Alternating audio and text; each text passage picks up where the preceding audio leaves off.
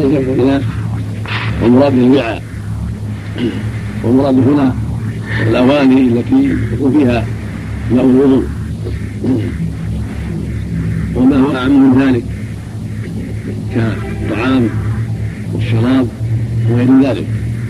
ولما كان المتوضئ المغتسل يحتاج غالبا إلى الاغاني وليس كل واحد يجد الاحواض والانهار ناسب ذكر حكم الاغاني وذكر ذلك المحدثون الذين بوبوا على الأحكام وهكذا الفقهاء بينوا احكام الأواني وذكروا ما فيها من الأدلة ليعلم المسلم حكم آلته التي يستعملها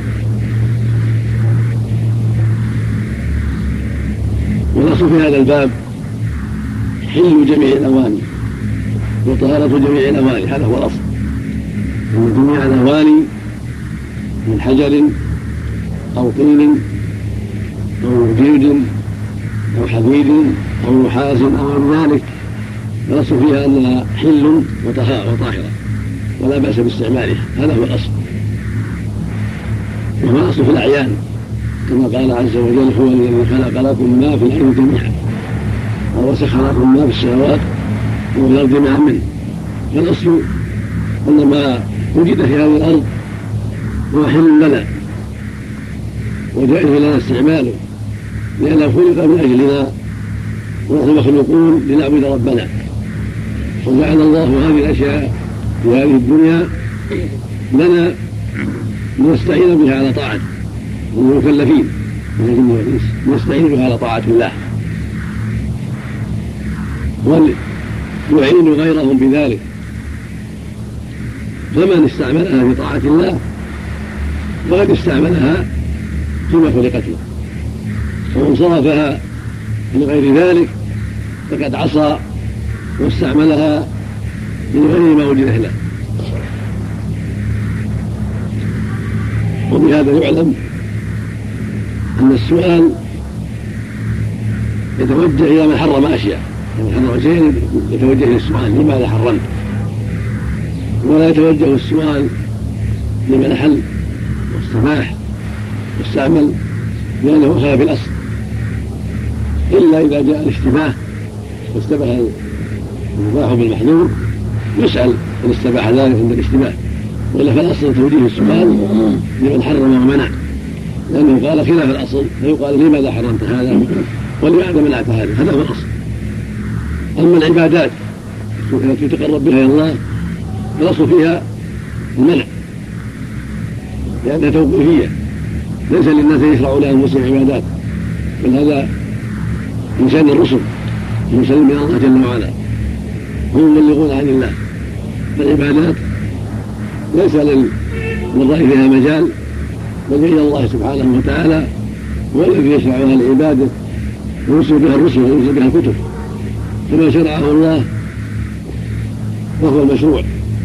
وما لم يشرعه الله فإن التقرب به وتشريعه للناس يكون بدعة من قبل البدع كما في حديث عائشة. ونحن في أمرنا هذا ما ليس منه رد وما جاء في معناه. هاتان قاعدتان عند أهل العلم.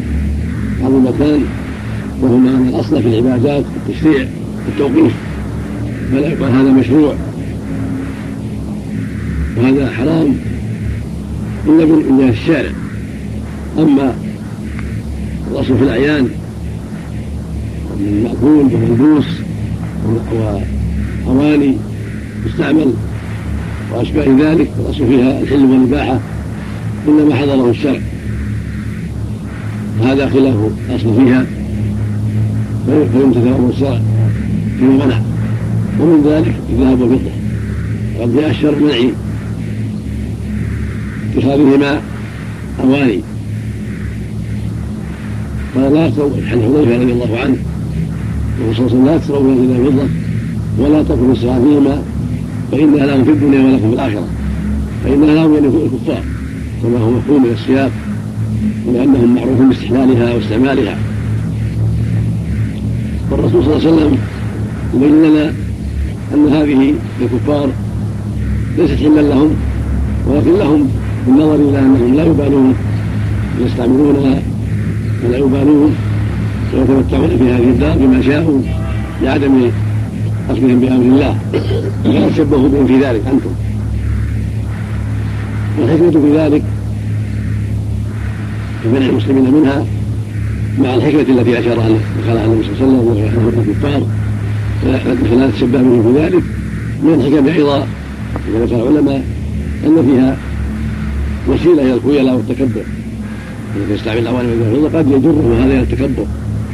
والتعاظم على الناس ووسيلة أيضا لكسر قلوب الفقراء إذا رأوها وهم محرومون منها.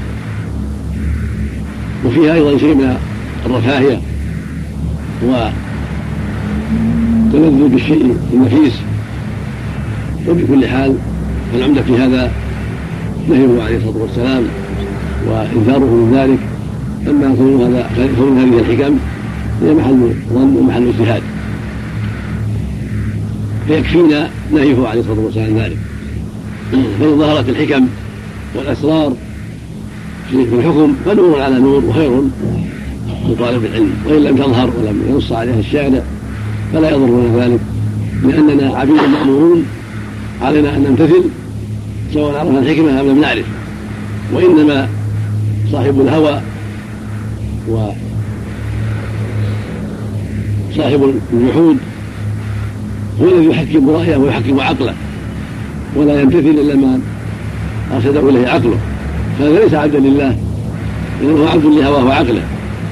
أما المؤمن فشأنه أن يمتثل أمر الله ويبادر إلى طاعته سبحانه وطاعة رسوله صلى الله عليه وسلم وإن لم يتضح له أسرار ذلك وحكمة ذلك.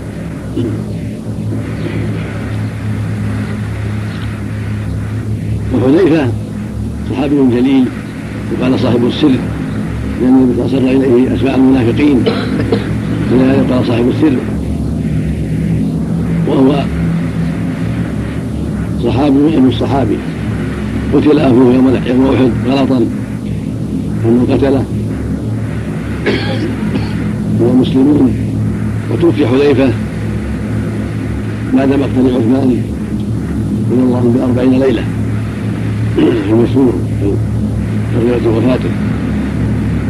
والحديث الثاني حديث أم سلمة. وثم ذهب الفضة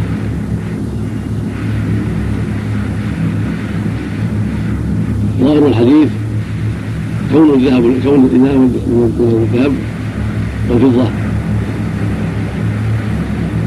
كله وجاء في حديث ابن عمر عند الدار قطني. والبيهقي بسند الحسن من شرب في إناء ذهب وفضة أو في إناء فيه شيء من ذلك. فإنما يجاز فضل جهنم. هذا يدل على أن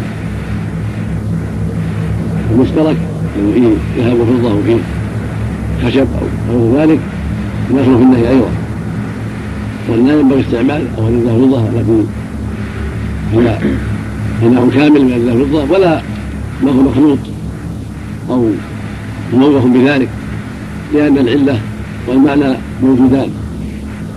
فينبغي ترك ذلك. وأن تكون هذه الأشياء للكفار لا لنا باستعجالهم العاجلة وإيثارهم لها ولسنا مثلهم.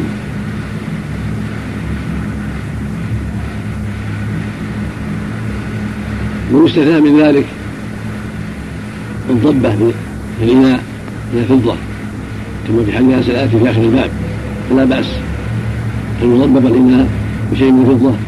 لأنها أخف من الذهب وأقل قيمة وأقل شأنا فلهذا جاء فيها التسامح بخلاف الذهب فيمنع مطلقا. الله إليك كيف نجمع بين بين حديث ابن عمر وبين الاستثناء في هذا عام وهذا خاص. هذا نفسه خصص حديث ابن عمر. أو في في شيء من ذلك؟ هذه نفس من باب التخصيص لما فعله النبي دل على تخصيص حديث ابن عمر. الخاص يقضي على العام. وفي حديث أم سلمة مثل حديث حذيفة. دلاله على تحريم أول الذهب والفضة في حديث سلمة الفضة زاد مسلم في رواية إن أي ذهب أو فضة. فهو من حديث حذيفة في المنع من ذلك. وأنه لا يجوز له استعمال الشرب فيها والأكل فيها والحق بذلك عند أهل العلم استعمالها في الوضوء والغسل هو الشاهد من ذكرها هنا. إذا حرم الأكل فيها والشرب هكذا الاستعمال في الوضوء والغسل. وقد اعترض قد اعترض الشارح هنا بهذا وكلام الشارح هنا ليس بجيد. والصواب ما قاله العلم وحكاه بعضهم اجماعا إن استعمالها في الوضوء والغسل كالأكل والشرب لا يجوز. ثم أيضا إيجاد الأواني وسيلة إلى استعمالها في الاكل والشرب. فلا يجوز وجودها بالكليه لا يجوز صنعها وجعلها أواني لأن تهيئتها للشرب والأكل وسيلة لاستعمالها في في ذلك.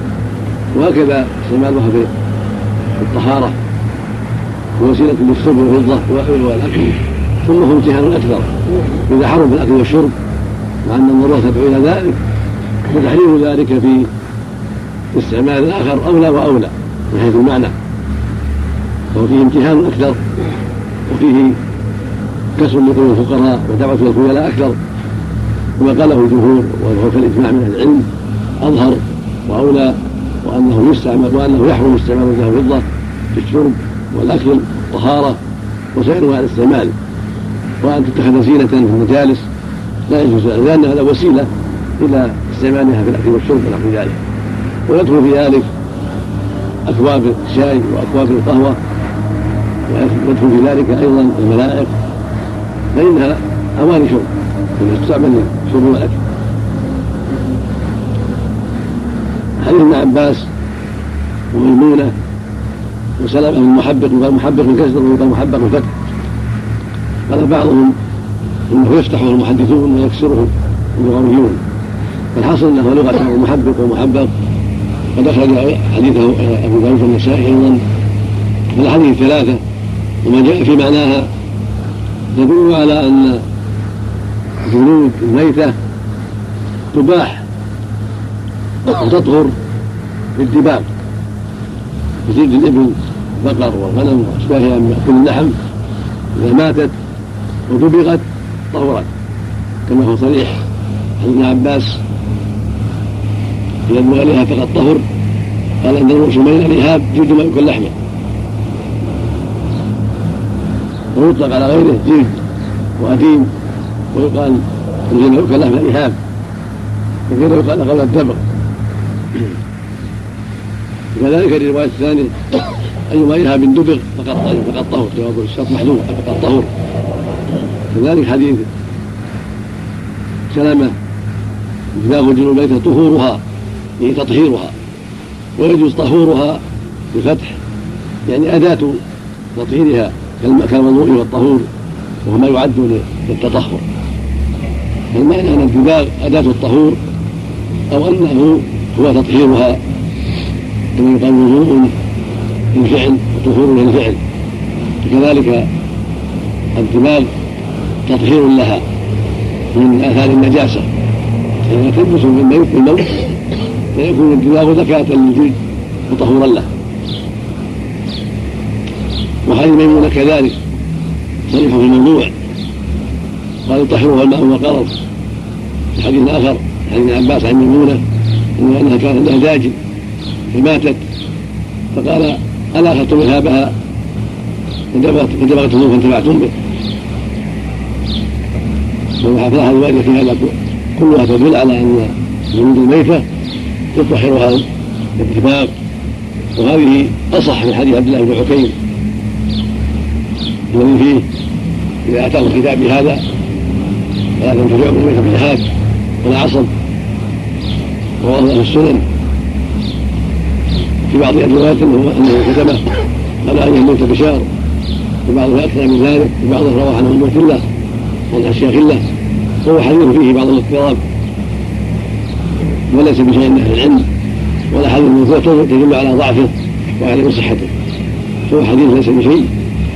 ولو صح لكان محمولا على الإهاب قبل الدبغ فلا ينتفع به وأما بعد الدبغ فليس بمنهي عنه ولكن كما عرفت حديث المطلب ليس علمه مستقيم عند أهل العلم الحديث. وهذه الأحاديث الصحيحة تدل على ضعفه وتؤكد أن فيه من الاضطراب والضعف. ولو فرضنا صحته كما قال أحمد في رواية رحمه الله وذهب إليه فإن أحاديث التطهير مقدمة عليه وهي أرجح. فإذا انكسر من قبل نسخه فهي أرجح منه. ويقول لك يقيم بالنسخ وليس ببعيد لأن الأحاديث صحيحة وفيها دلالة على تطهير الدباغ وجود ميتة فلا يكون ناسخا لها هو وإن كان في بعض الروايات أو أو كذا فإن فإنها أولى بأن تكون ناسخة له لأنها أظهر وأصح وأنفع للأمة وأقرب إلى قواعد الشريعة فتكون أولى. ولكن الترجيح حينئذ الترجيح هو الأظهر بهذا لأن مقام التاريخ مجهول يتم قول بالنسخ إلا بعد أمرين بعد العلم بالتاريخ وبعد تعذر الجمع والعلماء غير متعذر هنا والتاريخ غير محفوظ فالجواب والصواب هو الترجيح. حينئذ أو الجواب بأن المراد بالإهاب قبل الدبغ. أما بعد الدبغ فلا فلا كراهة ولا نجاسة بل هو طاهر ثم اختلف أهل العلم رحمة الله عليهم في هذا. هل هذا عام لجميع الجهود؟ كجهود السباع وغيرها؟ أم هذا خاص بجلود ما يمكن لحمه كالإبل والبقر والغنم؟ على أقوال. وأحسنها وأظهرها وأقربها أن هذا في جلود ما يمكن لحمه لأن ما يمكن لحمه إذا مات صار نجسا وحرم علينا. فجعل الله الدباغ زكاة لجلده أما لحمه فقد انتحر صار خبيثا بالموت. أما الجد جعل الله له طهورا والدباغ لينتفع لينتفع به من احتاج إليه من الفقراء وغيرهم. رحمة من الله عز وجل. والعرب وغيرهم قد تعرضهم الحاجة. فجعل الله جل وعلا هذا الدباغ مغرة وزكاة للجلد من احتاج إليه وأحب أن يستمع به جاز ذلك بعد الدبر. والصواب أنه يستعمل في المائعات واليابسات هذا هو الأرجح وهو الصواب. لأن طهر ما دام طهر فإنه يستعمل في المياه وغيرها لأنه قد طهر بالدماغ. هناك أقوال أخرى فيما يدخل بالدماغ وقيل أنه هو طاهر بالحياة كالهرة والحمار البغل على المختار انه طاهر في الحياة فينفع الدماغ في جلودهما في جلودها. وقيل في كل شيء ما على الكلب والخنزير وقيل اقوال أخرى معروفة عند أهل العلم. ولكن أقربها واظهرها كما تقدم وجلد ما يمكن لحمه فانه زكاة له. والدماغ زكاة كما في الرواية الأخرى. حديث عباس أن أحمد بن صحيح فإن الدماغ زكاة. والزكاة ما تعمل إلا في مأكول اللحم لكن الدماغ يكون زكاة بمأكول اللحم وإن كان القول بأن الحديث عامة قول جيد قوي له قوته بالمقابل بعموم الأدلة وأن جميع الجنود تطول بذلك قول قوي له قوته للعموم ولكن أظهر الأقوال وأقربها للصواب أن هذا يكون اللحم وأن الورع يقتضي ترك ما سوى ذلك.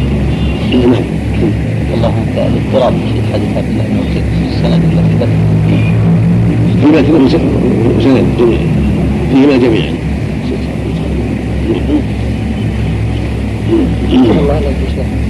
استعمال الأقلام والساعات ذهب بالمذكر والانثى أما الجمله فلا حرج. أما الذهب فلا ينبغي. الذهب لا شك لا يجوز التشدد وقد نهى من التختم بالذهب. والتختم بالذهب أقل من الساعة. فإذا حرم التختم حرمت الساعة من باب أولى. وأما الفضة فالأمر فيها أسهل. أن ما حرم التختم بفضة للرجل ولكن ترك الساعة الفضية أولى للرجل أيضا لأنها أكثر من الخاتم فالأولى بحقه ترك ذلك. والأحوط ترك ذلك. ومن ذهب فيحرم بلا شك. وأما النساء فالأمر فيهم واسع لانهم يباح لهم التحلي بالذهب نعم.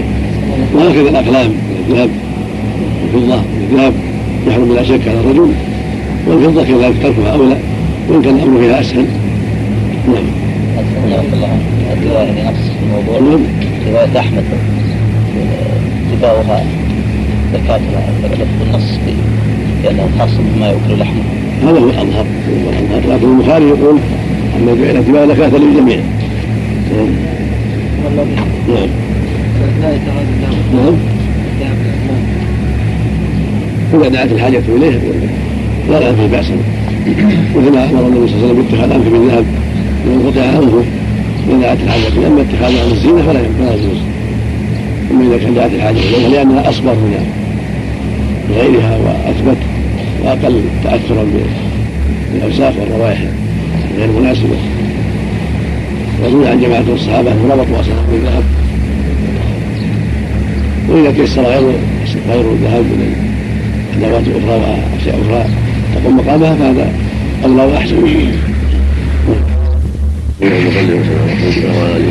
أما بعد يقول أن تعلم الحسني رضي الله عنه أنه قال قلت يا رسول الله إن جاء قوم إلى الكتاب. أفلا أكون في امتهم ولا تكون فيها إلا أن لا تجد غيرها فاغسلوها وكلوا فيها.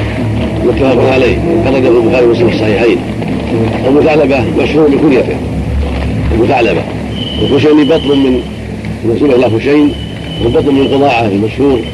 وقضاعه قيل انها من العرب المستعيره وقيل من قحطان. وأبو ثعلبه مشهور بهذه الكنيه اختلف المحدثون باسمه واسم ابيه على أقوال كثيرة. ولكنه مشهور بكنيته رضي الله عنه وارضاه وهو من أهل بادية. كان يعتني بالصيد. وله اسئله مع النبي صلى الله عليه وسلم. من هذا السؤال. اما بارض قوم أهل الكتاب. من اليهود والنصارى أفلا اكون في أهليتهم؟ هذا فيه أن المؤمن يسأل أهل العلم عما يشكل عليه. في حياة النبي صلى الله عليه وسلم يسال في حياته وأهل العلم الذين نقلوا عنه. وبعد وفاته يسأل العلماء عما عندهم من العلم. ولا ينبغي من جهل شيئا يسكت بل يسأل. فاسألوا أهل الذكر إن كنتم لا تعلمون. فقال لا تكونوا فيها إلا على غير غير نفسه يكونوا فيها. هذا يدل على أنه ينبغي توقي أوان المشركين لأنهم لا يؤمنون بشرب الخمر فيها أو أكل الميتة فيها إلى غير ذلك مما يتساهلون فيه. لكن إذا احتاج لها غسلها وأكل فيها. وهذا من باب الندب والتوجيه إلى الخير والأخذ بالأصلح. والدليل على أنه من الندب أن طعام الكتاب حل لنا يكون طعامهم حل الله طعامهم ونساءهم. فدل ذلك على أن غسل أوانيهم ليس بواجب علينا كما أن طعامهم حل لنا وهو يكون في أوانيهم. فإذا أباح الله طعامهم في أوانيهم دل ذلك على أنه لا يجب الاصل إلا إذا كان هناك أسباب توجب ذلك. كوجود خمر فيها يوصل لطهارة تطهيرها منه أو وجود ميتة ذبحوه بالخمر. أو بالنقيب أو ما أشبه ذلك مما يعد ميتة ولهذا جاء في بعض الروايات عند أحمد وأبي داود انه يشرب فيها يشربون فيها خمر وانه يكون فيها خنزير أو يكون فيها خنزير فقال اغسلوها فإذا كانت بهذه المثابة إما يكون فيها خنزير أو الميتات التي عرف أنها ميتة أو شرب الخمر وجب غسلها لهذا.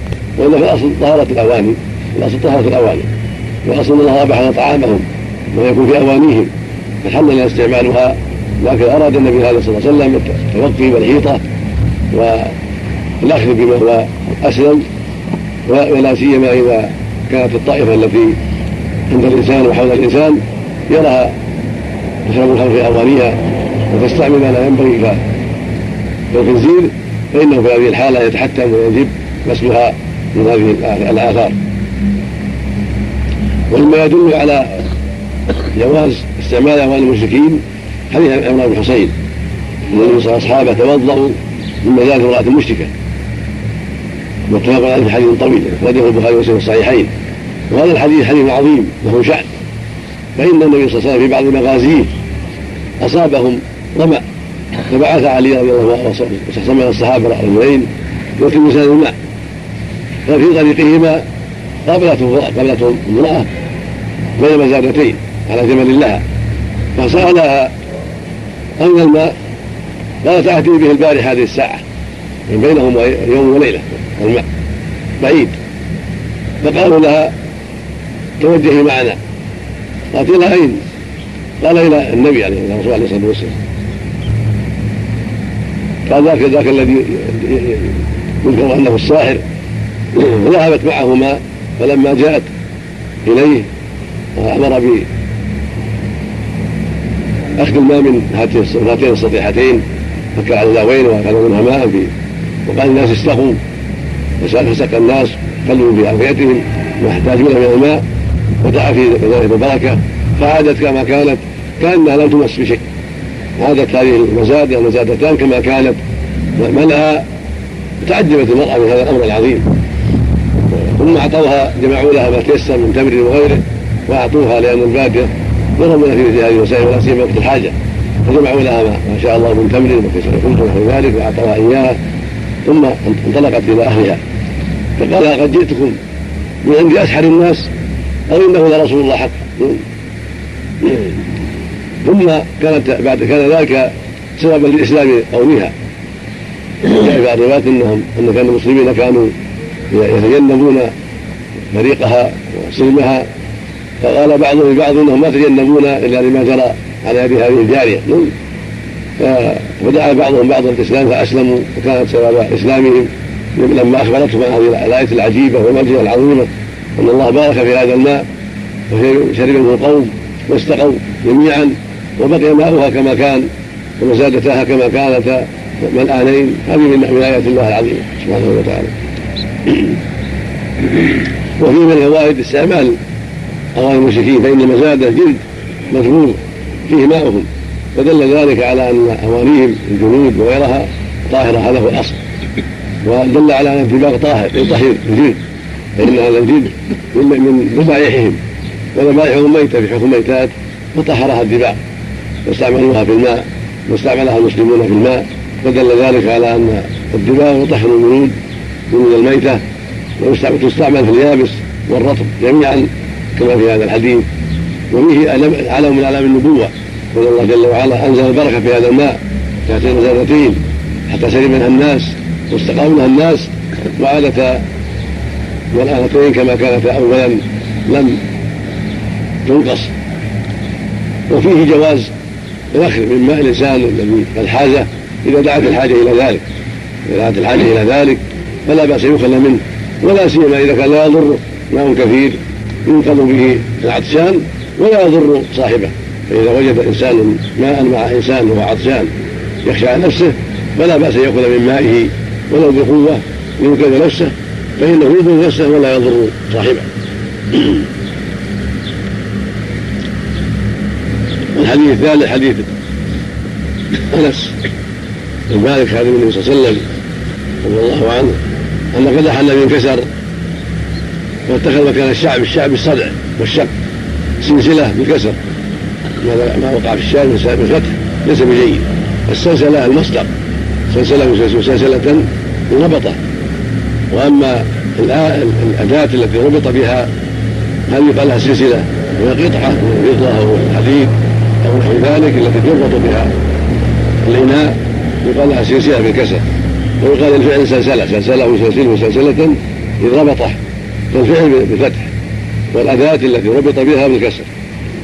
هذا في دلالة على جواز ربط الشعب بسلسلة من فضة وأن المحرم كون إلا من فضة.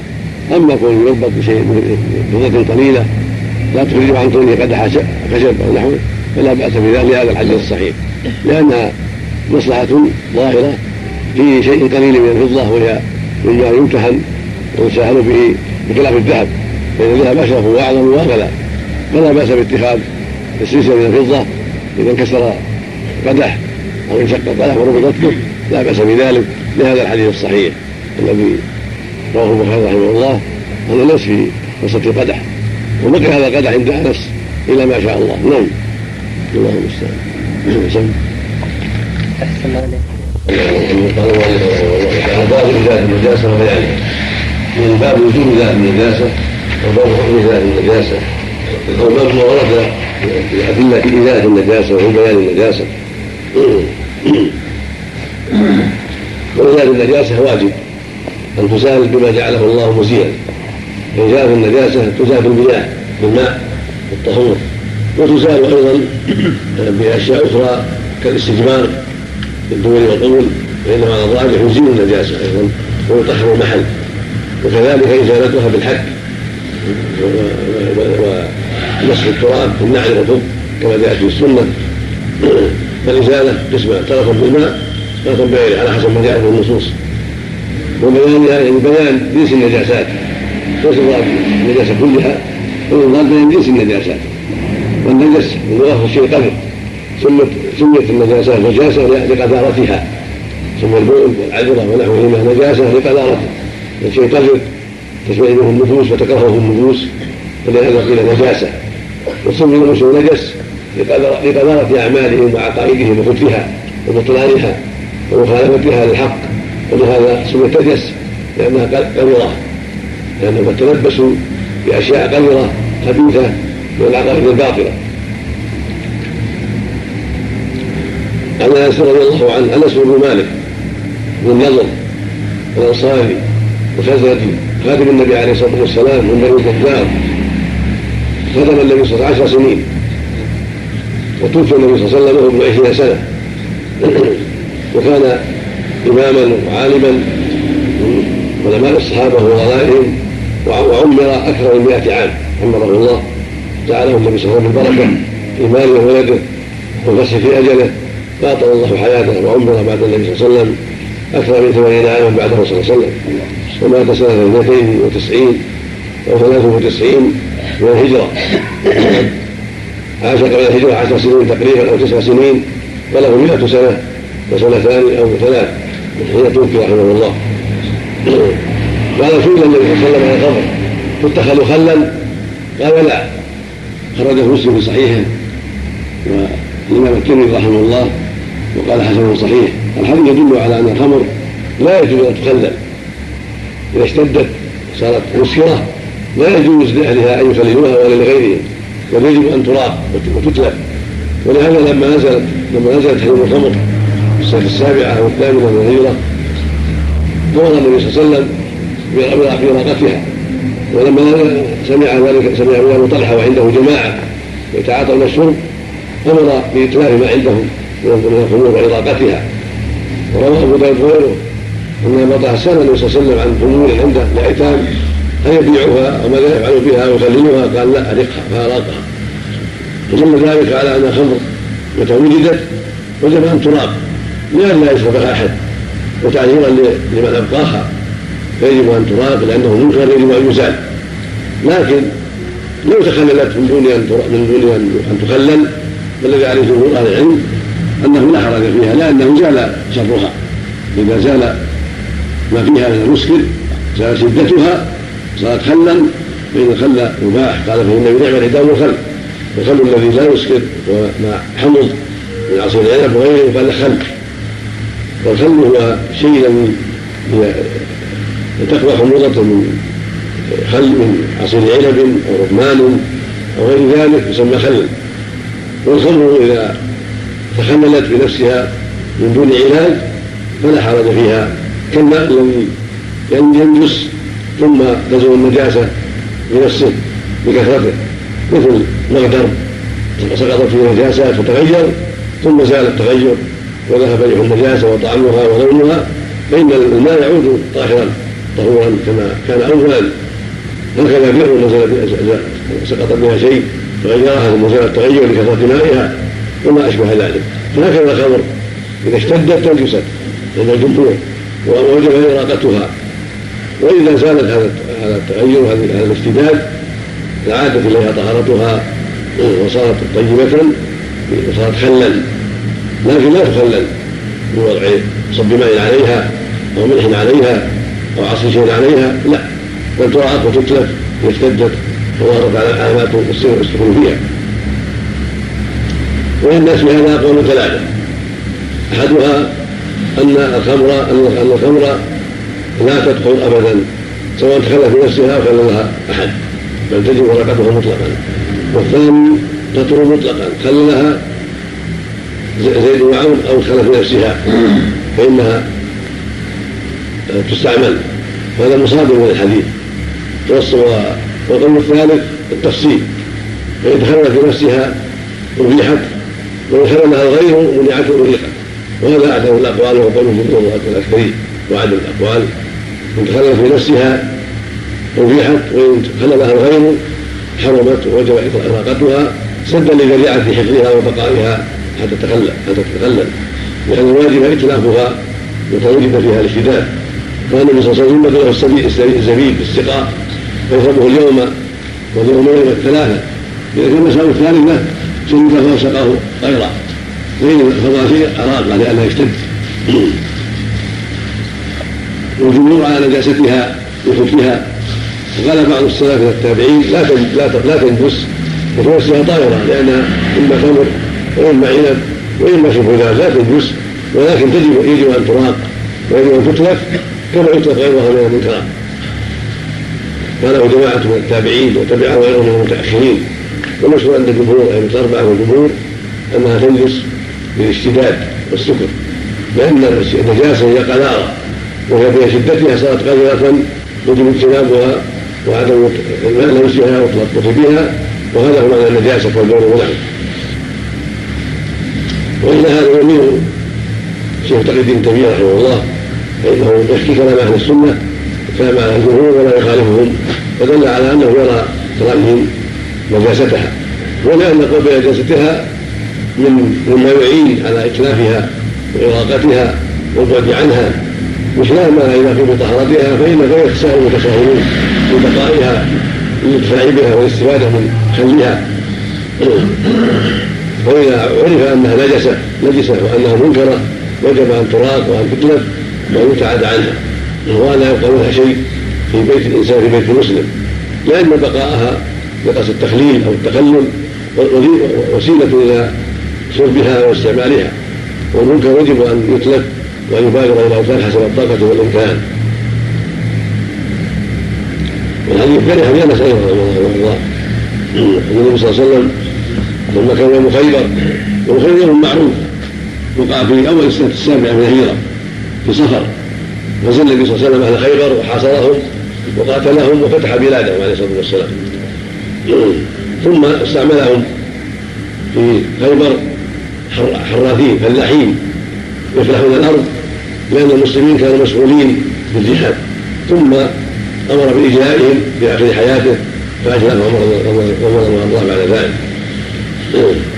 قال في يوم خيبر لما وقع الناس في الحمر فأصابت الناس مجاعه لأن حصروا اليهود حصارا شديدا وتأخر الفتح فأصاب الناس مجاعه فوقعوا ذاك اليوم في الحمر حمر أهل خيبر التي تسرح حول البلد فاخذوها وذبحوها وفتحت بها القدور وظهر ريحها بين الناس. فسأل النبي عن هذا. ما هذا؟ فقالوا الحمر طبخها الناس.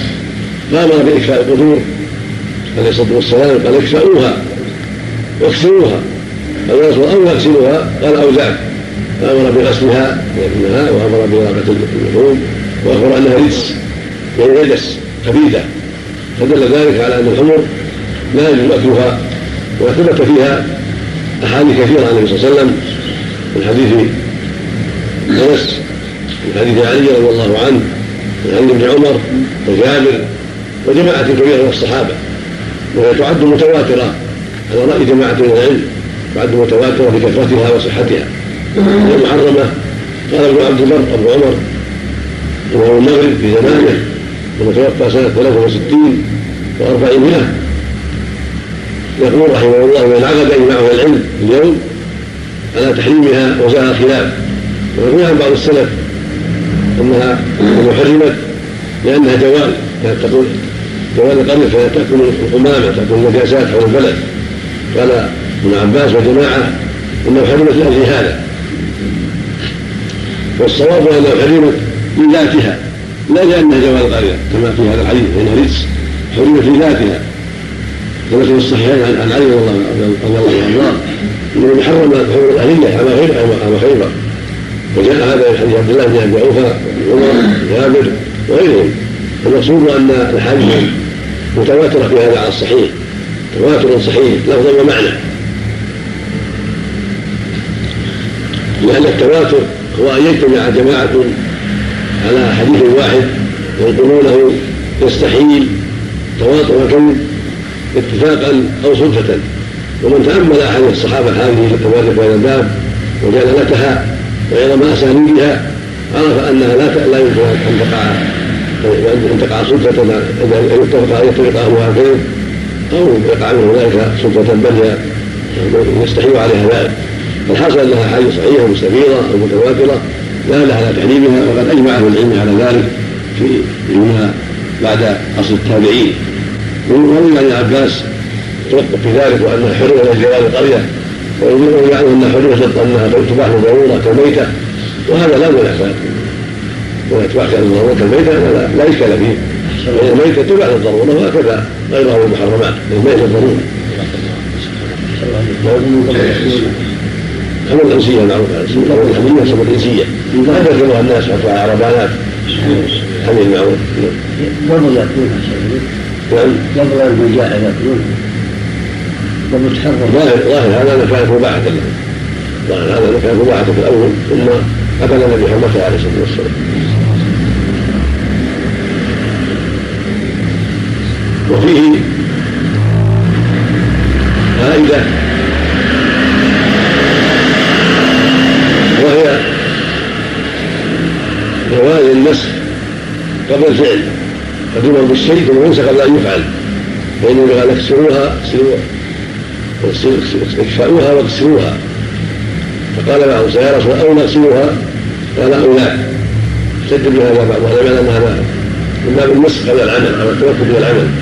وقال آخرون بل هذا يدل على أن الأمر بالكسر ليس للوجوب بل للنفي فلما طلبوا الغسل قال أو أو كان ودل على أن الامر بكسرها ليس الوجوب بل هو للندب ولهذا اذن له صلى الله عليه وسلم في غسلها بدل كسرها وفي هذا جواز جمع بين الله ورسوله في الخبر إن الله غير هيانكم. هذا جاء له وظائف كثيرة. يدل على جواز ذلك. وانه لا حرج وان الله غير هيانكم كذا. يامر بكذا. وأما ما جاء في حديث ليس الخطيب انت لما قال خطيب ومن يعصينا فقد اوى وقد حمل على أن ذلك في ما جاء في جانب المعصيه في ومن يعصينا وان هذا كان اولا ثم نسخ. أو كان أو هذا في باب الخطب اذا كان باب الخطب لأن الخطب فيها التوسع والانبساط والإيضاح. ومن كل حال فهو إما منسوخ وإما شاذ. الأحاديث الصحيحة كثيرة لا لها جواز الجمع بينهما الحديث كلام كل فيه وفي من ان يكون الله ويصح بينهما سواهما الصحيحين والحديث هذا الصحيحين ينهاكم إلى غير ذلك وهي حديث كثيره في هذا الباب والحديث الثاني حديث أبو الخارجه الأنصاري. ويقال الأسدي. ويقال غير ذلك.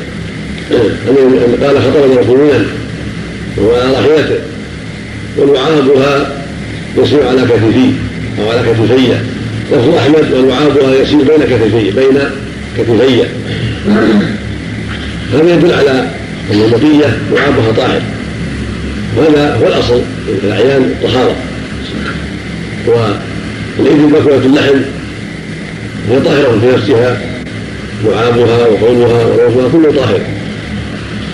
على الصحيح من أقوال العلم ان اللحمة روثه وقوله طاهر ولهذا أمر النبي صلى الله عليه وسلم الذين استغفروا المدينة ان يخرجوا معهم الصدقة فيشربوا من أموالها والبانها فدل على طهارتها.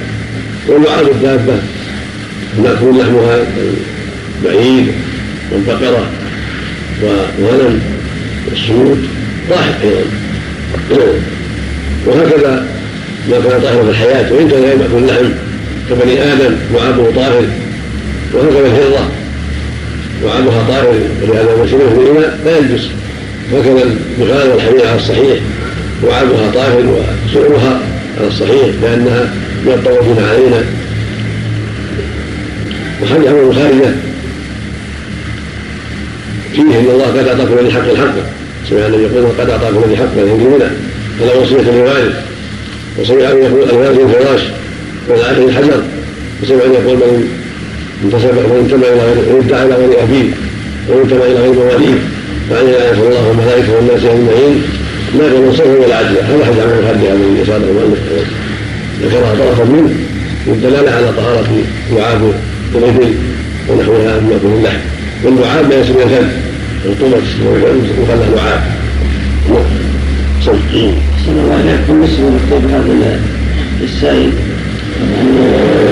الذي سمى الكلاميات يعني لما مثلا الإنسان يعني يتعذر على مثلا شراء هذه العطور الغالية واستعمله على بينهم يتبخر ويمشي بسرعة. هل يعني لا ينبغي تركه لأنه لا يخرج من السبيك والمسكن والحلول لا يخرج من هذا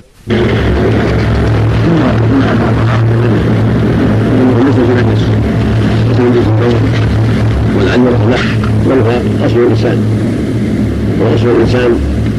الإنسان طاهر وهو أصل الماء هذا الماء ماء طاهر وليس بنجس ولكنه يغسل من باب النظافة. يغسل رطبه ويترك يابسه ويجوز الصلاة في الثوب بعد غرقه وحكه وحكه منه. بدليل هذا الحديث. وجاء عن عائشة وابن عباس وغيرهما أنهما لما سئل عن ذلك أمر السيد حتى يحطه. ويد له عرضه ونحو ذلك ويصلي وللناس في هذا خلاف؟ بعض أهل العلم يرى نجاسته انه يغسل كله والصواب أنه طاهر وأن ما دل عليه حديث عائشة نصب حصل في المساله وما جاء في الاثار الاخرى ولأنه هو اصل ابن آدم فدل ذلك على أنه ليس بنجس بل هو طاهر فيكفي تركه وحده ولكن غسله بماء اكمل وأفضل لامرين أحدهما أنه أنظف والثاني أنه احوط ومراعاة القول الثاني.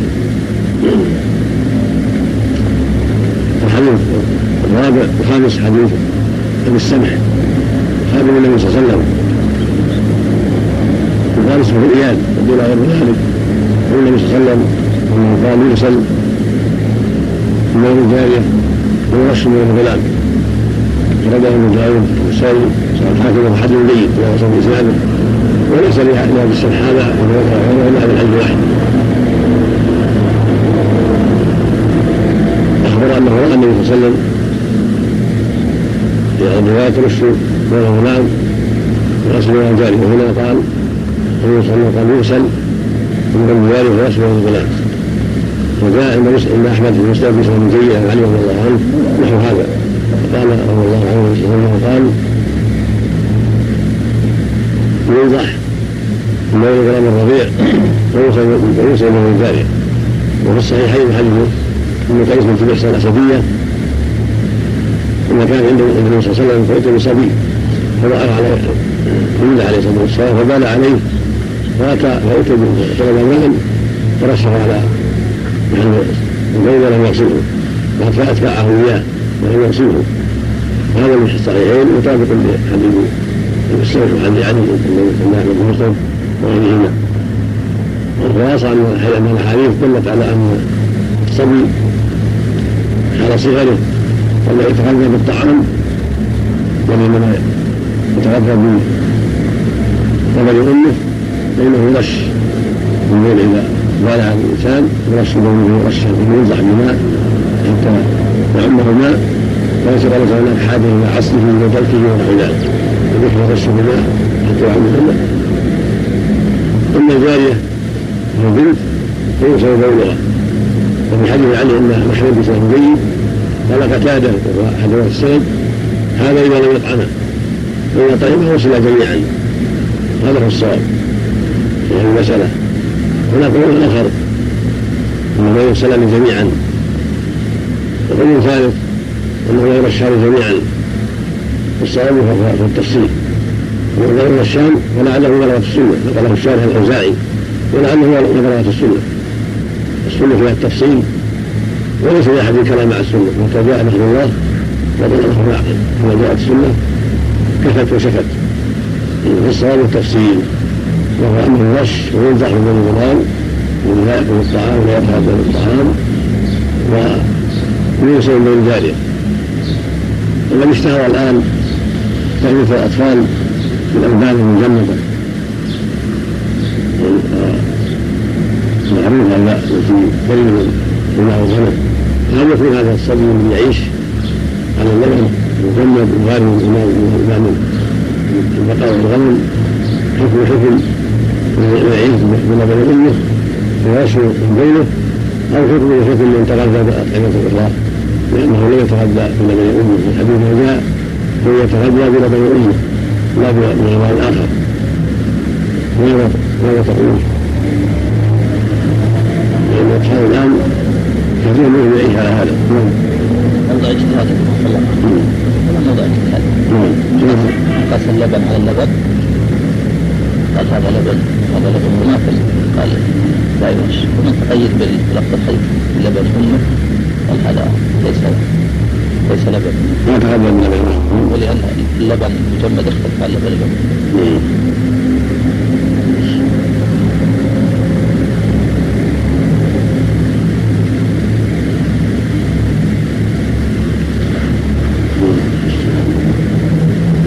وفي الأقرب هذا الأقرب أنه يعني لا يكون مثل لبن أمه بل يكون. تغذى بشيء آخر. خرج عن كونه يتغذى بلبن الأم وخرج عن رضيعا من والأم الآن اسمه مفتون منها من ويتغذى بغيرها. ويتغذى بألبان أخرى لبن البقر نعم. هو فالأقرب بهذا أن يغسل من جارية. أخذا بالاحتياط وعمل من ظاهر الحديث. فإن الحديث فيما يتعلق بارتفاعه من الأمور. الربيع ورش من جهة الكرسي وهذا ما صار ربيعا الآن. صار يطعم من الخارج يطعم من الخارج. لا من لبن أمه ومن شبهها بلبن الأم باكتفاء الرش فله وجه جيد وجه جيد والنظر إلى أنه ليس يتغذى بالطعام معروف يتغذى به الناس الكبار. يتغذى بنوع خاص يشبه نوع نوع يتغذى به. امه ويقرب منه. ويدانيه هذا له وجه وقول قياس على لبن الام وفيه جدا ولكن الاحتياط تصلح لأنه انفصل عن الام فيكون رفيعا لها إذا احتاط الإنسان وعمل بما هو اقرب إلى السلامه فحسن الحديث الثالث سادس حديث رواية أخرى. لا بأس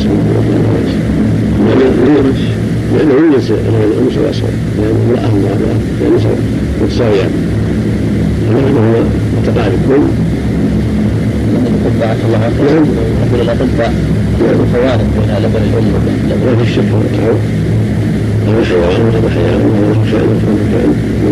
التأثير جمهور الطفل يعني لا يعرف التفصيل لكن لا شك من هذا ولا هذا. الحديث السابع حديث أسماء. ابي بكر الصديق الله تعالى عنهما النبي عليه الصلاه والسلام قبل من حي يصيب الثوب وتحطه الماء ثم تقرصه ثم تنضحه ثم تصلي فيه ويصلحه ثم تغسله يعني روايه النساء وغيره تغسل الماء وسجد هذا من جميع رواياته يدل على ان الحيض يغسل ويحك اذا كان له جرم اذا كان له اثر يحك بالحجر أو عظم أو ظهر ثم يغسل ثم يصلى في بعد ذلك هذا يدل على فوائد منها ان الدم يجس كسائر الدماء وأنه يغسل إذا أصاب الدم إذا أصاب البدن أو أصاب الثوب يغسل وانه يحك من باب كمال الطهارة يحك بحجر أو بظهر أو بعظم أو ما أشبه ذلك أو بعود حكم شيء يزيل هذا المتجمع. هذا هو الجن يزال ثم يوصل بعد ذلك بقية أثره ثم يصلى فيه. ذلك على نجاسته وعلى وجوب غسله وعناية بإزالته ودل ذلك على أن الثوب لا يصلى فيه لأنه يصلى في الثوب الطاهر وبعد ثم يصلى فيه ودل على أن ثياب النجسة لا يصلى فيها وصلى في الثياب الطاهرة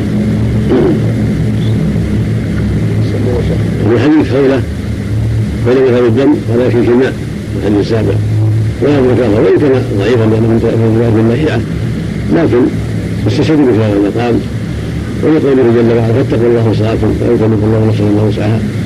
والأعزاء صاحب المنتقى من أبي داود. وهو حديث له قوته وان المهيئه ليس هناك مفتوح. وإنما ضعيف حديثه لسوء حفظه. لكن احتاط كتبه ساء حفظه. فهو استشهد به.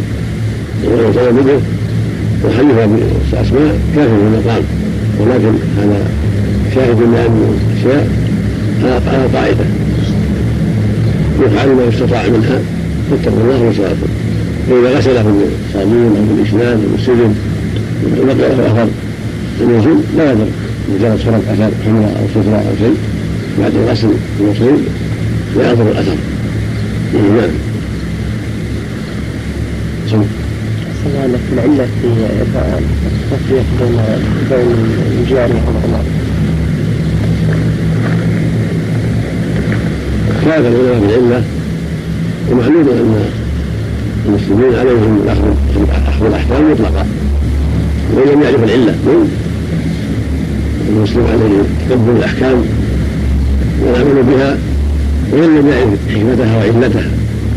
لأنه قد عرف المدبر حكيم عليم انه لا يشرع إلا شيء لا يشرع إلا شيء أنه حكمة ان ربك حكيم عليم. والله كان حكيما فعندنا قاعدة معروفه ان الشرع كلها الحكمة. لا على العبث لكن إذا ظهرت الحكمه فهذا خير لا خير. هو لا نور علم لا علم ولكن ليس بشرط ليس بشرط تحكيم العقول. ونحن تابعون وعبيد مأمورون علينا ان ننتظر وإن لم نعرف.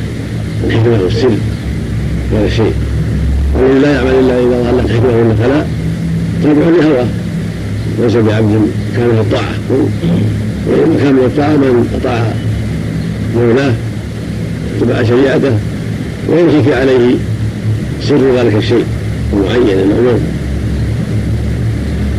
والعلماء قالوا في ذلك أقوالا منهم من قال من العلة أن قول الغلام ينتشر ويشق غسله ويكفي البرح والجارية لا ينتشر في محل واحد فلا يشق غسله وقال آخرون والعلة غير هذا وهو أن الغلام يكثر حمله الناس في الغالب يودون الذكر ويحبونه كثيرا. أكثر من الأنثى. ومن حكمة الله خفف عليهم وقد أصيبوا من بينه كان صغيرا بالرش وكفى بحمله وتعويله بين الرجال والنساء وكان من الرحمة فشرع رش فقط. وقال آخر علة ثالثة وهو أن أصل الذكر من الماء من الطين الماء وهو ماء طهران والأنثى أصلها من اللحم والدم من آدم ولغة من آدم وهي حواء وكانت بناتها مثلها. توصل تصيب أبوانها أبوانهم والذكر أصله من الطين ولا يوصل يوصل من الرش وكل هذه أشياء محتملة. وأقلها عندي وأقلها عندي والله أعلم. هو الأول. أن بين غلام ينتشر. عنتها هنا وهنا ولا يبقى في محل مؤذي والشارع قد عرف منه. تخفيف التيسير فيما تعده البلوى ولهذا جعل الحل وباح السعر وإن الطوافين علينا وهذه الحشرات الصغيرة التي تقع في الماء لا تضر من الذباب وغيره لأن الناس مهتمون بها. وذلك الصحيح الحمار والبغل وإن كانت محرمة الأكل يعفى عن سؤلها وعرقها لأن الناس يركبونها وينتفعون بها البلوى بها. وما في البلوى أكثر صارت الرحمة فيه الرحمة فيه وتوسع فيه أكثر. والولد تعم البلوى بحمله ويكثر بينه على الناس وينتشر. لا يقف على محل واحد. بل يطيرها هنا ويطيرها هنا. وكانت الرحمة في توسع في ذلك. تيسير في ذلك. نعم. الله اعلم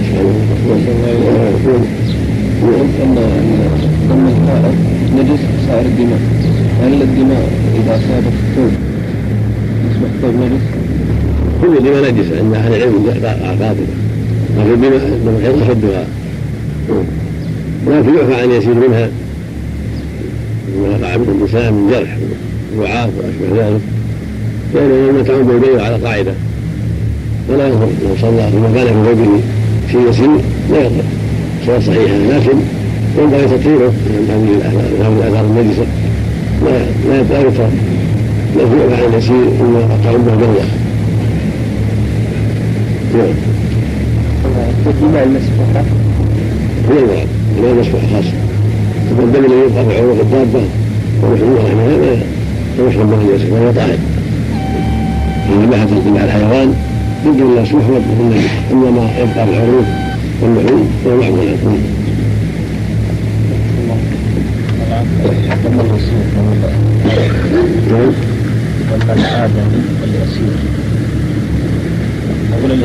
ما فعل نعم مثل دم الوعاء واشباهه اذا صار الثوب دم يسير يسير وأما تعمه بلغى قبل أن يسلم من جرح سنجيل أو يده أو يصرف في عينه أو من لتته أو ما أشبه الأشياء يسير يعفى عنه كما جاء عن الصحابة رضي الله عنهم في ذلك هناك تقدير اليسير خبر بخبر لا. حسب حسب العرف كل انسان مسؤول عن نفسه. من عبد يسيرا هو مسؤول عن نفسه. الله اظن أنه يعتبر يسيرا تعمه بيضا فهو لا يضر وهذا كله عند التعبد. اما صلى في ثوبه في نجاسة. ما يدرى عنها بعد الصلاة الصحيح لا يضر. ولو كان كثيرا. لكن ما تعمد. لا ينبغي لا وهذا هو متعمد اذا قطعت المسيرة وتعمد الصلاه بها فلا يرفع هو شيخ الله عنك كيف نرد على من يجيزون كشف الوجه وغير المرأة؟ يسلمون ببعض الأحاديث حديث اسمها حديث الوضيئة في شعر النبي الله صلى الله عليه وسلم كما صلى الله عليه اسماء حديث ضعيف لا يصح النبي صلى الله عليه وسلم ولا يعول عليه عن الاسماء مثل مكر منقطع وفي ضعيف أيضا لا يعول عليه ومن صحها فقد غلط واخطا وحديث لا يصح عن النبي صلى الله عليه وسلم ويفهم من ذلك ومن تركها مثل سعيد وهو ضعيف والنبي صلى الله عليه وسلم من المباح هذا وهذا عشان لا يوجد مكروه هذا غلط ليس صحيح عن النبي صلى الله عليه وسلم واختلاف به مكابرة ولد ما تليق بالمؤمن ويخالف ما يأكل واما حديث ابن عباس في قصه الجاريه العمية فليس فيه انما فيه يعني انظر لها تنظر اليه ليس فيه ساحره ولا يلزم ان النظر اليه ولا ان تكون ساحره وبعضهم يرى أن مثلا المرأة خارجة من إذا مشرك مثلا غزل قد يكون في شذوذ أكثر من أن يكون محتاج في من هذا الغلط الرجال ومسلم الرجال أن تحتمل على الرجال ثمرة وأن رجال المسلمين حتى قيل أنها تحتاج على النساء حتى النساء النسائين كان علم من المرأة مسلم تحتاج حتى على النساء ثمرة كالعادة الرجال ضد الغطاء ما في غير أوائل وجه الحديث يوم فيه والكفار يعطون ما ترفع عاداتهم الكفار وذوي النادي يلتزموا عاداتهم واستمر عليها. وفي الكفار كيف نساؤنا ونحن غير المسلمين في بعض بلاد المسلمين. ما في وكفين من فعل الباطل ليس بقدره المقدر هو فعل الحق. وما في الباطل لا يقتدى به في باطله حدثين ثم الاصغر الحمد لله.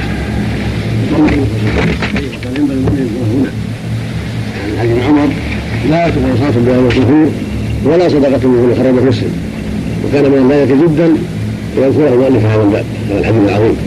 كذلك حديث هريره في الصحيحين. النبي صلى الله عليه وسلم قال لا تقبل صلاه أحدكم بواحده حتى يتوضأ متفق عليه. وقال أيضا من لا يغير هنا. وهذا البخاري حديث من أصح الاحاديث في هذا الباب. ثم ذكر المؤلف رحمه الله الحديث هذا الباب فقال وعن أبي هريرة رضي الله تعالى عنه عن النبي صلى الله عليه وسلم أنه قال لولا أن اشق على أمتي لامرتهم بالسواك مع كل وضوء أخرجه مالك واحمد والنسائي واصحاب خزيمه هؤلاء معروفون تقدم. في تراجمه مالك. هو الإمام معروف.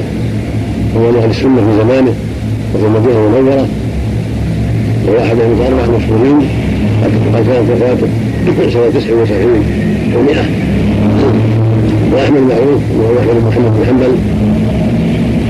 أحد الأئمة الأربعة وتلميذ الشافعي. كان معروفا بالإمامة ونص السنة وطبعا البدعه كان مولده سنة 64 و100 وفاته سنة 41 و200 النسائي معروف صاحب السنن وابو أبو عبد الرحمن بن شعيب. بن علي بن بحر معروف وانه كان مولده سنه 15 و200 وكانت وفاته سنه 3 و300 من غير النبويه ومن احيان القرن الثالث وما تجاوز المراد وهو اخر السته موتا واخرهم موتا واولهم موتا البخاري سنه 56 و200 واخرهم موتا النسائي وابن خزيمه معروف ذكر محمد بن اسحاق وزينه ملقب من الأئمة له مؤلفات كبيره وهو الصحيح من كتاب التوحيد كان مولده سنه 23 و24 و200 ووفاته سنه 10 و300 و11 و300 وهذا الحديث هو حديث جيد صحيح. وعلقه البخاري رحمه الله الصحيح ومهما لو لا يشق على بالسواك أمر ايجاب إذا أمر أمر ايجاب فهو الذي انتفى الذي مشقة.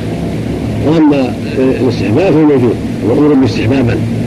ولكن أمر الاستحباب لا يشق. لما شاء فعل ومن شاء تركه ولا يشق. وإنما لم يشق أمر الايجاب ان لابد من فعله ولا يأثم. هذا هو الذي انتفى من المشقه لولا اشق على أمر لامرتهم بالسواك أمر إيجاب. هذا هو انتفى هذا المنتفى ولكن بقي أمر الاستحباب. ويستحب التسوق عند كل وضوء في مرجع الوضوء. لأنه من باب النظافة. للفم وتطيب النكهه وثبت من حديث عائشه رضي الله عنها ان النبي صلى الله عليه وسلم قال السواك مطاف للفم مرضاة للرب حديث احمد النسائي وهو الانسان صحيح عن عائشة. هذا يدل على فضل السواك وهو شان السواك مطهرة للفم مرضاة للرب وثبت عنه صلى الله عليه وسلم أنه كان يستاك. عند الصلاة أيضا في الصحيحين حديث أبي هريرة رضي الله عنه قال أن النبي صلى الله عليه وسلم قال لولا اشق على أمتي لأمرتهم بالسواك مع كل صلاه هذا له مسلم وفي البخاري عند كل صلاة. هذا يدل على أنه كان يستاك عند الصلاه عليه الصلاة والسلام ولكنه مستحب وليس مراد كذلك كان يستاك أيضا منتبه من النوم في حديث حذيفة. اذا قام النوم يشوف راسه بالسواك وكان اذا يستاك عند المنزل كما روى الصحيح عن عائشة أن النبي صلى الله عليه وسلم كان يبدأ دخول منزله بالسواك إذا دخل منزل بدأ بالسواك. فالسواك مستحب وهو في المواضع والصلاه عند اليقظه من النوم عند دخول المنزل. وهكذا في كل مكان يتغير فيه الفم ويستحب له ويتأكد بالساك لأنه يطيب النكهه ويطيب الاسنان ويزيل النعاس ويعين على الخير السواك فيه فوائد كثيرة. وأحسن ذلك ما كان من الأراك. وهكذا ما يقول مقامه ما يقول له قوه والتنظيف وغير جرح. والحديث الثاني حديث عثمان فيه الدلالة على صفة وضوء النبي صلى الله عليه وسلم. وأنه كان يبدا يغسل كفيه ثلاث مرات. هكذا السنة. بعد نيه الوضوء بسم الله وهو الوضوء من الحديث التي تأتي في اخر الباب لا له بسم الله. عليه فالسنه يسمي الله جل وعلا. وإن كان فيها مقال كما يأتي لكن مرجوعها يؤخذ منه. إن الحديث أصلا. ولهذا الحفاظ ان مرجوعها يخرج بانها بين الحديث حديث حسن كالقاعده في مثل هذا. المقصود انه يستحب التسميه هو الوضوء مع النية الصالحة النية نية الوضوء ثم يغسل كفيه ثلاث مرات يسمي الله نية الوضوء ثم يغسل كفيه ثلاث مرات وهو حديث عثمان وهذا هو معناه ثم يبدأ في الوضوء ويتضمن ويستنفق ثلاثا بثلاث غرفات والسنة. وان موضة واحدة كافة واحدة كفى وإن فصلها وعدة عرفات كما يأتي جاز ذلك ولكن أفضلها أفضل الصفات الثلاث أن تكون ثلاث بثلاث عرفات وإن كان بعرفة واحدة وسلم بعرفة واحدة أجزاء وإن فصل على لها غرفة وأن استشراق الغرفة قد جاء فيها عدة أحاديث وإن كان بعضها نحو ما كما يأتي ثم يغسل وجهه ثلاثا ويجزي واحدة كما معروف. النبي صلى الله عليه وسلم امره مره وتوضأ في الجنة اثنتين وتوضأ ثلاثة ثلاثة عليه الصلاه والسلام كلها ثابت عليه الصلاه والسلام فدل ذلك على ان يجزي واحدة. والافضل اثنتان والكمال ثلاث ثم غسل يده منها ثلاثا المرفق والمرفق داخل الغسل. فإلى معنى مع. في الآية الكريمة في الأحاديث. لأنه ثبت عنه صلى الله عليه وسلم في صحيح مسلم أنه كان إذا توضأ غسل يديه أسرع في العود وإذا غسل رجليه أسرع في الساق ودل ذلك على أن الكعبة في الرجل داخل والمرفق اليد داخل. فإذا بمعنى مع ثم مسح رأسه وجاء في وأذنيه كما يأتي ثم غسل رجليه اليمنى ثلاثا الكعبين ويمسح ثلاثا ثم قال رايت من توضأ نحوه لحدث وفي روايه أخرى في الصحيحين ثم قال من توضأ نحوه هذا. ثم صلى ركعتين لا يحدث في نفسه غفر الله له ما تقدم من ذنبه هذا يدل على فضل الوضوء وأن من فعله وصلى معه ركعتين غفر الله له. فالوضوء من أسباب المغفرة نفسه. وهو نفسه من أسباب المغفرة. وإذا صلى بعده ركعتين من ثاني. فالمتوضي يتوضأ كما أمر الله. ثم يصلي ركعتين اتى بسببين المغفره احدهما الوضوء وهو اسباب المغفرة فان الوضوء يحط الذنوب والصلاة بعده إذا أخلصها لله وجمع فيها قلبه اسباب المغفرة أيضا. وفي الحديث فوائد الجنة أهمها ما ينصب وضوء النبي عليه الصلاة والسلام. وان هذا وضوء عليه الصلاة والسلام. إن هذا وضوء كامل. وله وضوءان اخران بل ثلاثة وهم وهي إنه توضا مرة مرة وتوضا مرة مرتين وتوضا مختلفا. بعض بعض الاعضاء مرتين بعضها أكثر. هذه هي الوضوء ثلاثا ثلاثا واحدة واحدة. ثنتين ثنتين التفرقة بين الأعضاء. بعضها كذا وبعضها كذا. كلها جائزة. واكملها وافضلها ثلاثا ثلاثا ما عدا مسح الراس واحدة كما يأتي. وفيه من الفوائد فضل الصحابة. وفضل العثمان قالوا اعتنوا ببيان سنة النبي صلى الله عليه وسلم ونقلوا للناس أحواله ووضوءه وسائر اخلاقه وصفاته عليه الصلاة والسلام. فجزاهم الله خيرا. وضاعف مثوبتهم وفي فضل عثمان وأن اعتنى بهذا الأمر مع كونه خليفة المسلمين مشهور بالمهام العظيمة ومع هذا كان يتوضا للناس ويعلمهم رضوان النبي صلى الله عليه وسلم حتى يأخذوه عنه واضحا بينا. وفيه من الفوائد ترتيب الوضوء من هكذا يرتب اول غسل الكفين ثم ثم الكتاب ثم غسل الوجه ثم اليدين ثم الرأس مسح الرأس ثم الرجلين هذا الترتيب واجب. في اصح قول العلماء لا بد من هذا الترتيب. فإن نبدأ بما دعا الله به ونفعل كما فعل النبي عليه الصلاة والسلام. وفيه أيضا الموالاة وأن الله سبحانه يوالي ما كان يقطع وضوءه ما كان يواليه يتوضأ يتوضأ جميعا. ما يتوضأ ثم يترك ثم يتوضأ البقية وكان يتوضأ جميعا. يوالي بين أعضائه وهذا أيضا شرط لا بد من يكون متواليا وفي من الفوائد شرعية تعليم الناس رضوان النبي صلى الله عليه وسلم. ينبغي لأهل العلم أن يعلموا الناس بالفعل. لأن بعض الناس قد لا يفهم بالقول. لكن إذا توضأت عندهم عند باب المسجد في الصحراء في السفر حتى يروك كان هذا من باب التعليم الفعلي العملي كفعل عثمان وغيره وفعل علي وغيره رضي الله تعالى عنهم. وفيه من الفوائد بالنظر إلى روايات أخرى تابعة هذا الحديث أن الوضوء يكفر الذنوب وأن الصلاة بعده اذا جمع قلبه فيها ولم يحدث نفسه أنه مشى ذلك أيضا الحديث قال حديث علي والرابع حديث عبد الله بن زيد والخامس حديث عبد الله بن عمرو بن العاص هذه الثلاثة كلها تدل على أنه كان يمسح رأسه عليه الصلاة والسلام وأنه ما كان يكرر مسح الرأس واحدة هذا في المحفوظ ولما راى أبو داود حديث احدهم الوضوء وذكر بعض روايات ابو عثمان قال فيها التخفيف ومسح الرأس. قال هذه العلماء الصحيحة ليس فيها تكرار مسح الرأس وهذا محفوظ عند أهل العلم. محفوظ عندهم ان مسح الرأس واحدة فقط. واما التخفيف المطلق يرجع إلى بقية الأعضاء لا إلى الرأس. وفيه صفه مسح الرأس واليد يقدم هكذا ثم يردهما هكذا عن السنة. هذا هو الأفضل. وجاء أنه وسط يديه هكذا. فقال هكذا وقال هكذا هذا نوع من المسح. واذا فعل هذا أو فعل هذا كله حسن. ولكن أصح ما جاء في الباب حديث عبد الله بن زيد واصحها وفيه بدا يقدم راسه من هنا ثم إلى قفاه ثم رده من بدا له وفيه حديث عبد الله بن عمرو وغيره علي أيضا واحد أخرى إدخال السباحتين في السباحين هكذا. يسع الرأس. ثم هكذا بإبهامين هكذا على اذنيه هذا أيضا من يسع الرأس. ويمسح الاذنين لأنه هو الرأس. ومن مسحين ادخال السباحتين وهما الشاهدان في اصباح الاذنين فيمسح بالابهامين ظهر الاذنين ولو مسح بغير الابهامين أجزاء لكن الافضل بالابهامين ويدخل السباحتين في الاذنين والمقصود إدخال اصبع ولو ادخل غير السباح أجزاء. ولو مسح بغير الابهام أجزاء ولكن هذا هو الأفضل مثل السباحتين ويمسح بالابهامين صلى الله عليه وسلم. نعم الأول إدخال السباحتين ومسح نعم الأول إدخال السباحتين ولا المسح لا يدخل السباحتين هكذا ثم نعم سم ما لها صوت ليس بصحيح نعم الغرفة التي تؤخذ من لحية عبد أكثر من غرفة الوجه.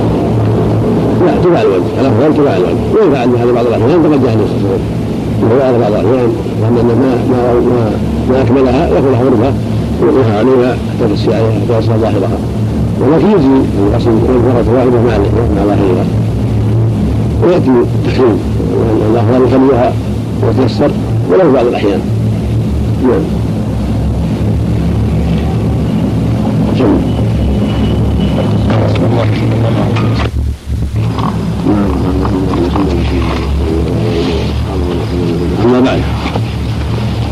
أما السادس حديث هريرة رضي الله عنه.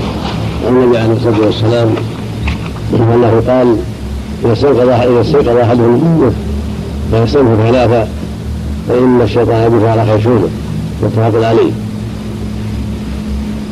هذا يدل على شرعية الاستنكار ثلاثا وظاهره غير الاستنكار منه ويتأكد الاستنكار ثلاثا قبل الغلو فإن الغلو شيء مستقل من غير هذا. ولهذا فإن الشيطان قال خيشومه هذا من جنس الشيطان. ومعلوم أن الشياطين.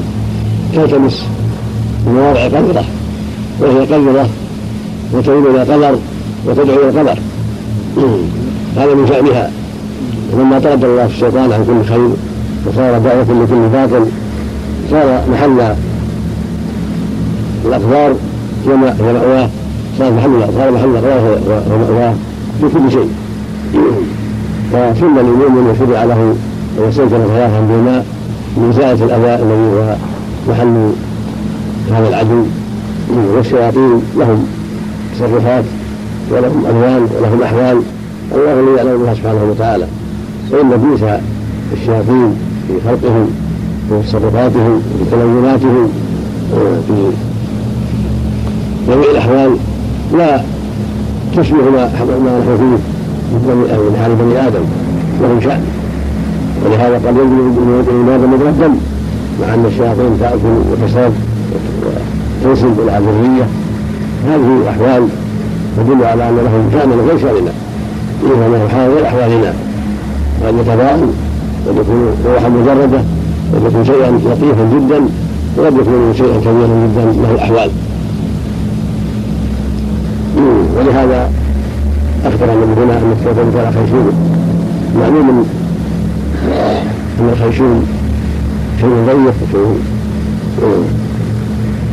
ما يتسع الأجرام الكثيرة وعلم أن للشياطين تصرفات وأمثالا وأحوالا لا يعلم كيفيتها إلا الذي خلقه سبحانه وتعالى.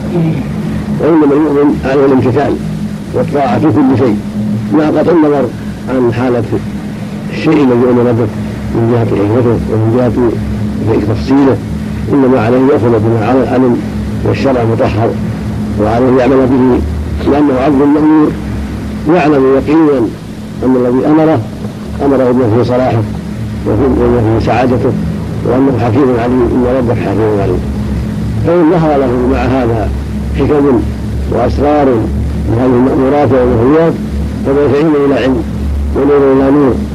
وهدى إلى هدى. وإن يظهر شيء وهو مستكفي بما عنده من العلم العام من الله عز وجل وأنه إنما يأمر ما فيه المصلحة العظيمة والعاقبة الحميدة للعباد.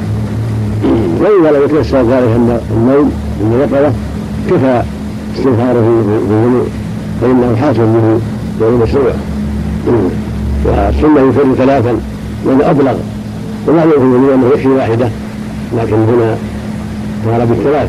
ويتأكد من الثلاث لأنه أبلغ في النظافة وإزالة الأذى ونصف الأوامر وليس من جمهور الذهب هنا إلى الشرعية والاستحباب. والأصل في الأوامر الوجوب لا لا الاستحباب. هذا هو الأصل. حتى يجيء شيء يخص الأوامر التي التي ظاهرها الوجوب لأنها ليست الوجوب وهكذا الأصل في النواهي التحريم حتى يجري يفصص ويبين أنه له التحريم وبهذا تعلم أنه يتأكد على المؤمن أن يصلي ثلاثا إذا قام من نومه عملا بهذا الحديث الصحيح. وإذا في استغفاره فعله في الوضوء حتى يحصل هذه الفائدة العظيمة وحتى ينتهي هذا الأمر العظيم. وهكذا الحديث الثاني النبي عليه الصلاة والسلام قال يستيقظ أحد الليلة فلا يمسك في الإناء حتى يصبح ثلاثا أحدهم لا يجعل أين تريده كذلك يعلم أن اليد في محلها وفي جسمها ويقول أين مكيده هذا شيء يتعلق بقول الله سبحانه وتعالى وحكمته عز وجل وهو يعلم بأحوالنا وهو اللطيف بعباده وهو العالم بمصالحهم وعلينا أن نمتثل ولا نقول أين غابت وأين حدث وان اليد الله يعلم بها في هذا النوم وإن كنت تعلم أن يدك عندك وانها معك في الواجب وانها لا تزال بعيدا فكونه يصيبها شيء كونها تبيت على شيء كونها تطلع على شيء يمسها شيء هذا من الله عز وجل. ويمسها أشياء من عوارض الوقت والزمان الذي أنت فيه لا لا تعلمه أنت. ولا تدري أين باتت هل مسها شيء أو مسها شيء حتى قال العلماء ولو كانت في جراب ولو كانت في الكوفه فان السنة الامتثال والطاعه فعليك أن تمتثل وإن كنت تعلم بظاهر أمرك وبظاهر عملك حل يدك. لكن الرسول صلى الله عليه وسلم أمرك بأمر لك فيه المصلحة ولك فيه الخير وهو يعلم وهو لا ينطق عن الهوى وانما الوحي يوحى. والذي أمر به سبحانه وتعالى فيه الخير لك. وإن كنت لا تعلم شيئا يوجب ذلك لكن ربك أحكم واعلم سبحانه وتعالى. فعليك أن تغسلها ثلاثا قبل أن تلقى في الاناء ولا ينبغي بالوجود أيضا فينبغي أن تدخلها في إناء الوضوء حتى تغسلها ثلاثا. بسم الله وتغسلها ثلاثا قبل أن تشرع في موضوع الاستنشاق وعرفت أن الأمر أصله الوجود وليس هناك صارف. فينبغي لك أن تنفذ أمر الله عز وجل في هذا الأمر. ولو قدر أن إنسانا أدخل يده فإن الصواب أن لا يفسد إنها طهور وهذا لا يوجد شيء هو أدخل يده ولم يغسلها أساء وخالف الأمر ولكنه امور صحيح ولا تخويف ليس به شيء. بعد النوم ولا هو في الذنوب؟ إذا قام من النوم إذا قام من النوم وأما إذا كان إذا كان غير النوم يستحب تحت الكلام. عام أصلا أين باتت في الليل. ويلحق بعض السلف النهار بذلك يعود العلم منها في النوم. لا أين باتت البيتوت لا تكون في العرب إلا في الليل.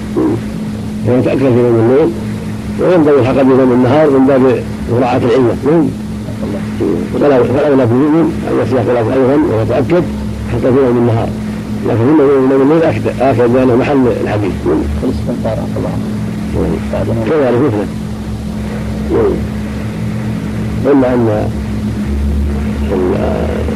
التأكد في النوم إما كونه يبيت على حيث النوم الوجود تحت النوم لكن الجامع العلم مع العله والانسان بيومه ويزيد شعوره وكل شيء بهذا الجامع يوم نوم الليل والنهار في المعنى ثم الرسول بالكفين يستحب مطلقا. بجميع الليل والنهار وعلى يتوضا كان يغسل كفيه ثلاثة عند الوضوء مطلقا عليه الصلاة والسلام. لكن إذا كان من النوم إذا قام من النوم تأكد أكثر. وإذا كان من النوم تأكد أكثر وأكثر. والحديث الثامن حديث لقيط بن صبره المنتفقي وقال لقيط بن عامر وهو أبو أبو وزير الرقيلي كما جنب واحد. وجاء إلى ابن صفوه بن المنتفق وامر سأل عن أشياء عليه رضي الله وأمر منه في أشياء عليه الصلاه والسلام ذلك ما جاء هنا. تسبيح الوضوء بين الأصابع وذلك الاستنساك إلا أن تكون صائمة. وروايه ابي داود رحمة الله أخرى ويتوضا في مجلس هذا حديث صحيح هذا أبو داود غيره والترمذي والنسائي وابن ماجه وأحمد وصحح ابن جيد الاسناد صحيح. وهو يدل على شرعية اسباغ الوضوء واسباغ الوضوء إمرار الماء على الأعضاء. وهذا واجب فرض لا بد منه فإن لا يكون الوضوء إلا بإسباغ الوضوء لا يكون الوضوء شرعيا إلا بإسباغ الوضوء وإسباغه إمراره وإتمامه وإكماله. فلا بد من إسباغ الوضوء في أعضاء الوضوء حتى يفعل ما أمر الله جل وعلا. وخلي بين بين الأصابع. كذلك التحريم الذي يوصل الماء إلى بين الأصابع أمر لازم والمبالغة في ذلك يتوقع من ذلك أمر مشروع المؤمن بين الأصابع. لأن الإملاق قد ينبو الأصابع. فإذا عمه الماء صار التحريم مستحبا من باب الكمال من باب كمال الإسباب وذلك في الاستنفاق إلا أنه صار كذلك مستحب. لأن الرسول صلى الله عليه وسلم؟ تنازع مرة مرة. ولم يبالغ. فدل ذلك على أن المبالغة سنة بدليل وضوءه مرة مرة ومرة مرتين عليه الصلاة والسلام. فلما علمنا أن المبالغة تكفي علمنا أن المبالغة المبالغة والرياء سنة وقربة وليس واجبة. لكن من باب الكمال إلا أن تكون صائما لأن الصائم غد إلى الماء إلى زوجه سواء مبالغة ينبغي التلقي على المبالغة التي يخشى منها على السن الاستفاق والاتصال الأمن واتصاله بالحلق وما بال قد ينزل الماء فالسنة له أن يبالغ بل يتفرغ ويستنزل لكن من دون مبالغة. لئلا ينحدر الماء من زوجه هذا من كمال الوضوء من تمام العناية والاستنشاق وحلول الأصابع. حتى يكون الوضوء كاملا وحتى تكون قد أسبغت الماء في محل في محله. وهكذا رواية أبي بكر والصلاة والسلام كانها عند أبي زيد وصحبها صاحب عند أبي داوود فيها الدلالة على أن غيرها من بها. وقد جاءت في فعل النبي صلى الله عليه وسلم. وفعله تفسير من الشرعي الذي أمر الله به في المائدة قوله جل وعلا قل الصلاة تغسل وجوهكم الآية.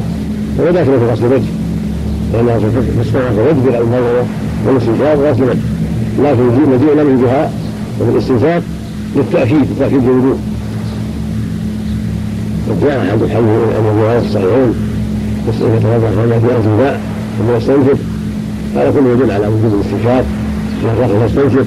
والاستنشاق والتفضل خلاف الواجب والواجب مرة. لكن ثاني أفضل والكمال ثلاثة كما تقدم.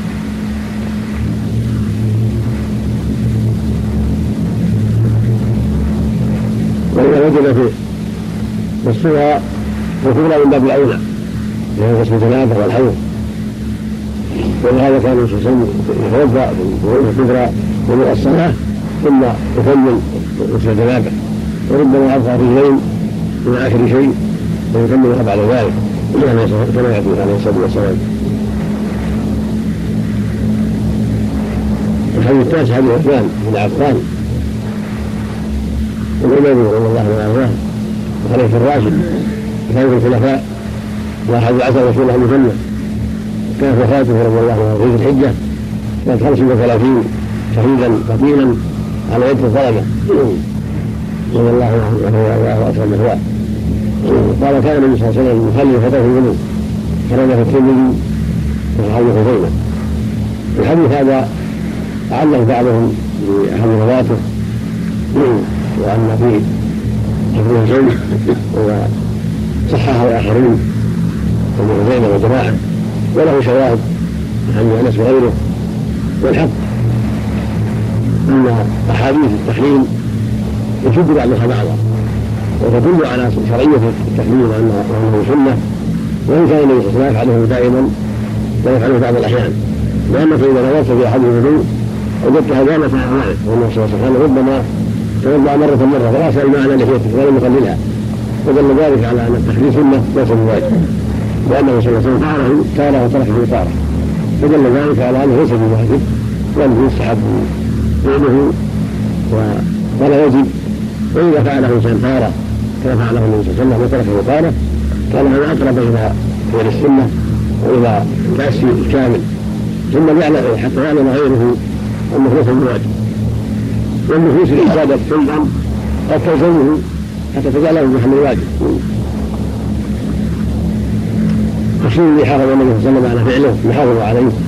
والذي فعله تارة فهو مسافر يفعله تارة وهو دعوه تارة وإذا كان النفس فهذا النبي صلى الله عليه وسلم في حاجة إلى أن يتعلموا ويستفيدوا من فعله وتركه هكذا الناس بعد النبي صلى الله عليه وسلم في كل وقت بحاجة إلى أن يستفيدوا من فعل العلماء وطريقة علم الترك وحاجة النفوس بحاجة أيضا إلى تستشعر أن هذا شيء واجب وهذا شيء لازم أو هذا شيء مستحب ويجوز تركه حتى لا تجعل المستحب لازما